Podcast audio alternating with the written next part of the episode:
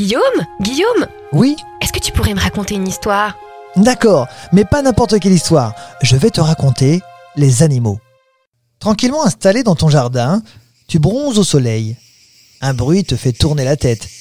Un monticule de terre se forme. Et si nous découvrions ensemble la taupe? Est-elle aveugle?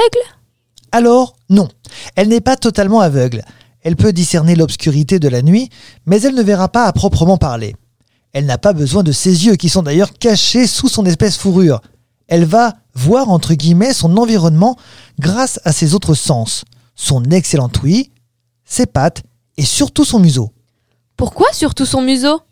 À l'extrémité de son museau, il existe un système complexe d'organes sensitifs appelé organe d'Heimer.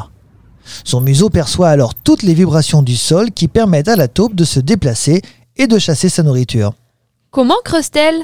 Elle va rentrer sa tête dans ses épaules et creuser à l'aide de ses larges pattes griffues légèrement incurvées vers l'extérieur. Ainsi, la terre creusée sera rejetée sur les côtés.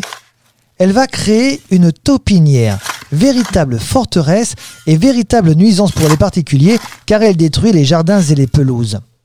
Malgré le fait qu'elle mange des vers de terre qui aident à la fertilisation des plantes, elle représente une véritable aide pour les cultures en mangeant tous les autres insectes qui sont nuisibles pour ces dernières. En creusant, elle permet également d'aérer le sol et brasser la terre. Comment peut-elle respirer sous terre? La taupe possède dans ses globules rouges un type particulier d'hémoglobine capable de transporter des quantités de dioxyde de carbone bien plus importantes que chez la plupart des animaux, ce qui lui permet non seulement de supporter un milieu confiné pauvre en oxygène et riche en CO2, mais également de respirer à nouveau l'air qu'elle a elle-même expiré, lui conférant une grande autonomie respiratoire lors de ses séjours souterrains.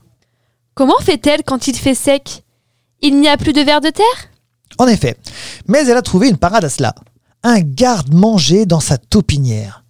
Elle peut stocker plusieurs centaines de vers dans une galerie, chaque individu paralysé.